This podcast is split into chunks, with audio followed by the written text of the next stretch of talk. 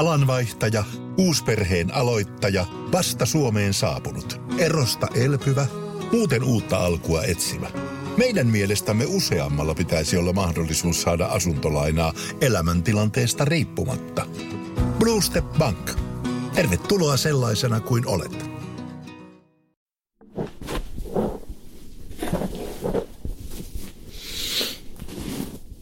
Noin vuosi sitten minä kiipesin Stockmanin katolle kovaäänisen kanssa. Kunnes sitten tajusin, että olen aivan liian korkealla, ei alhaalla kävelevät ihmiset kuule minua. Ja sitten minä laskeuduin siihen pääsisäänkäynnin yläpuolella olevan katoksen päälle ja siitä minä sitten ilmoitin kovaäänisen välityksellä pääasiassa hämmentyneille turisteille – että minä en enää koskaan mene katsomaan yhtään elokuvaa Finkinon elokuvateattereihin. Tämä on lupaus. Siis siksi, koska keskikokoisen valtion budjettia vastaava summa yhdestä lipusta medium popcornista ja pienestä laittispraitista on mielestäni hieman liikaa. Ja minun periaatteet, ne kestävät näin noin vuoden. Nyt teattereihin saapui niin kiinnostava elokuva, että en malttanut olla menemättä katsomaan. Vaikka se yksi lippu maksoikin niin paljon, että jouduin lähtemään aarteen metsästykseen.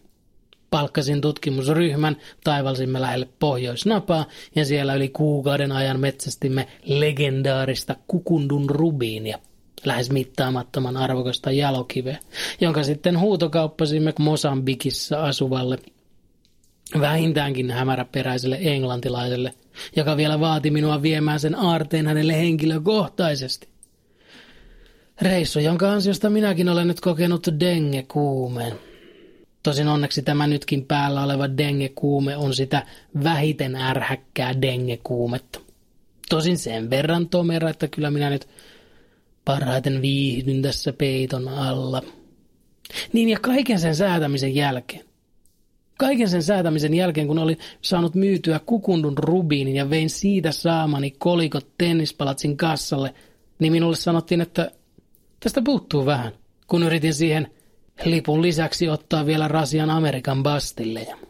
Vaan sitten kun kävin katsomassa sen elokuvan ilman Amerikan pastilleja, niin tuumin, että ehkä se ei sitten olekaan se lipun hinta, mikä minua eniten ärsyttää. Ehkä sittenkin se suurin syy, miksi laitan ihan kaikki elokuvateatterit uudelleen boikottiin, on toiset ihmiset. Ja se, kuinka ihmisten täytyy tarkoituksella tekonauraa kovaa tehdäkseen selväksi muille, että minä ymmärsin tämän bitsin, minä tajusin tuon jutun – ja se, kuinka minä itsekin teen niin, koska välillä minulle kaikkein tärkeintä on se, mitä muut minusta ajattelevat ja että minkälaisen kuvan itsestäni annan.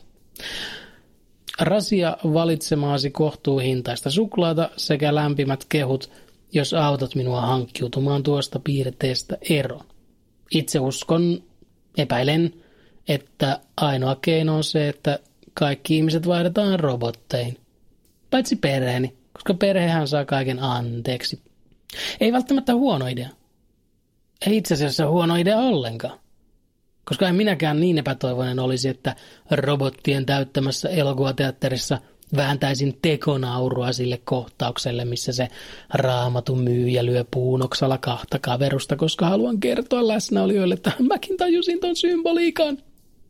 Enkä nyt äkkiseltään keksi hirveästi huonoja asioita siitä, että ihmiset korvataan roboteilla, mutta hyviä asioita minä keksin aika paljon. Esimerkiksi, jos jokainen ihminen on korvattu robotilla, niin sitten myös ne ihmiset korvataan roboteilla, jotka yrittävät naamioida itsekyytensä välittämiseksi. Esimerkiksi. Viikko takaperin nuoret, siis alle täysikäiset, järjestivät mielenosoituksia ympäri maailmaa, koska he eivät ihan ymmärrettävästi pidä siitä, että me vanhemmat sukupolvet olemme jättämässä heille yhteensä 5 litraa puhdasta vettä ja kolme muovipussillista happea jaettavaksi keskenään. Ja monet sanovat, että no joo, noin mäkin varmaan toimisin. Mutta sitten oli myös heitä, jotka eivät pitäneet tästä mielenosoituksesta yhtään. Siis ne ihmiset, jotka ovat tottuneet tiettyyn elintasoon ja joilla ei ole pienintäkään aikomusta luopua edes osittain mistään.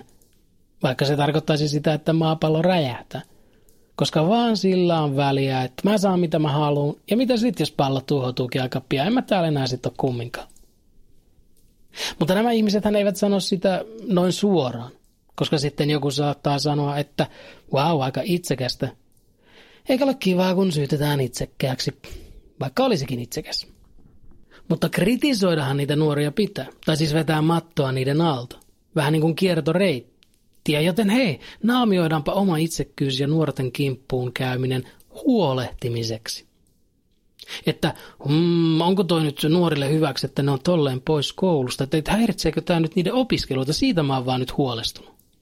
Ja että kyllä vanhempien pitäisi huolehtia, että lapset sais olla lapsia, että ettei niiden tarvitsisi tämmöisistä jutuista kato murehtia. Ei voi olla hyväksi noin nuorelle.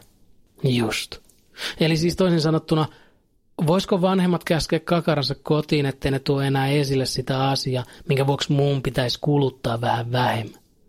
Älä viitsi. Sano suoraan, mitä oikeasti ajattelet. Tiedän, että on Nolo sanoa se asia julkisesti, koska on noloa julkisesti olla mulkku, mutta minun mielenterveyden vuoksi sanoisit sen kerran. Kuiskaa vaikka minulle. Me kaikki tiedämme totuuden, me kaikki tiedämme sinun todellisen motiivin, mutta se, että sinä sinnikkäästi kiistät sen, se, se häiritsee minua. Lisäksi minua häiritsee myös se, kuinka aina kun olen kipeä, niin kissani välttelee minua.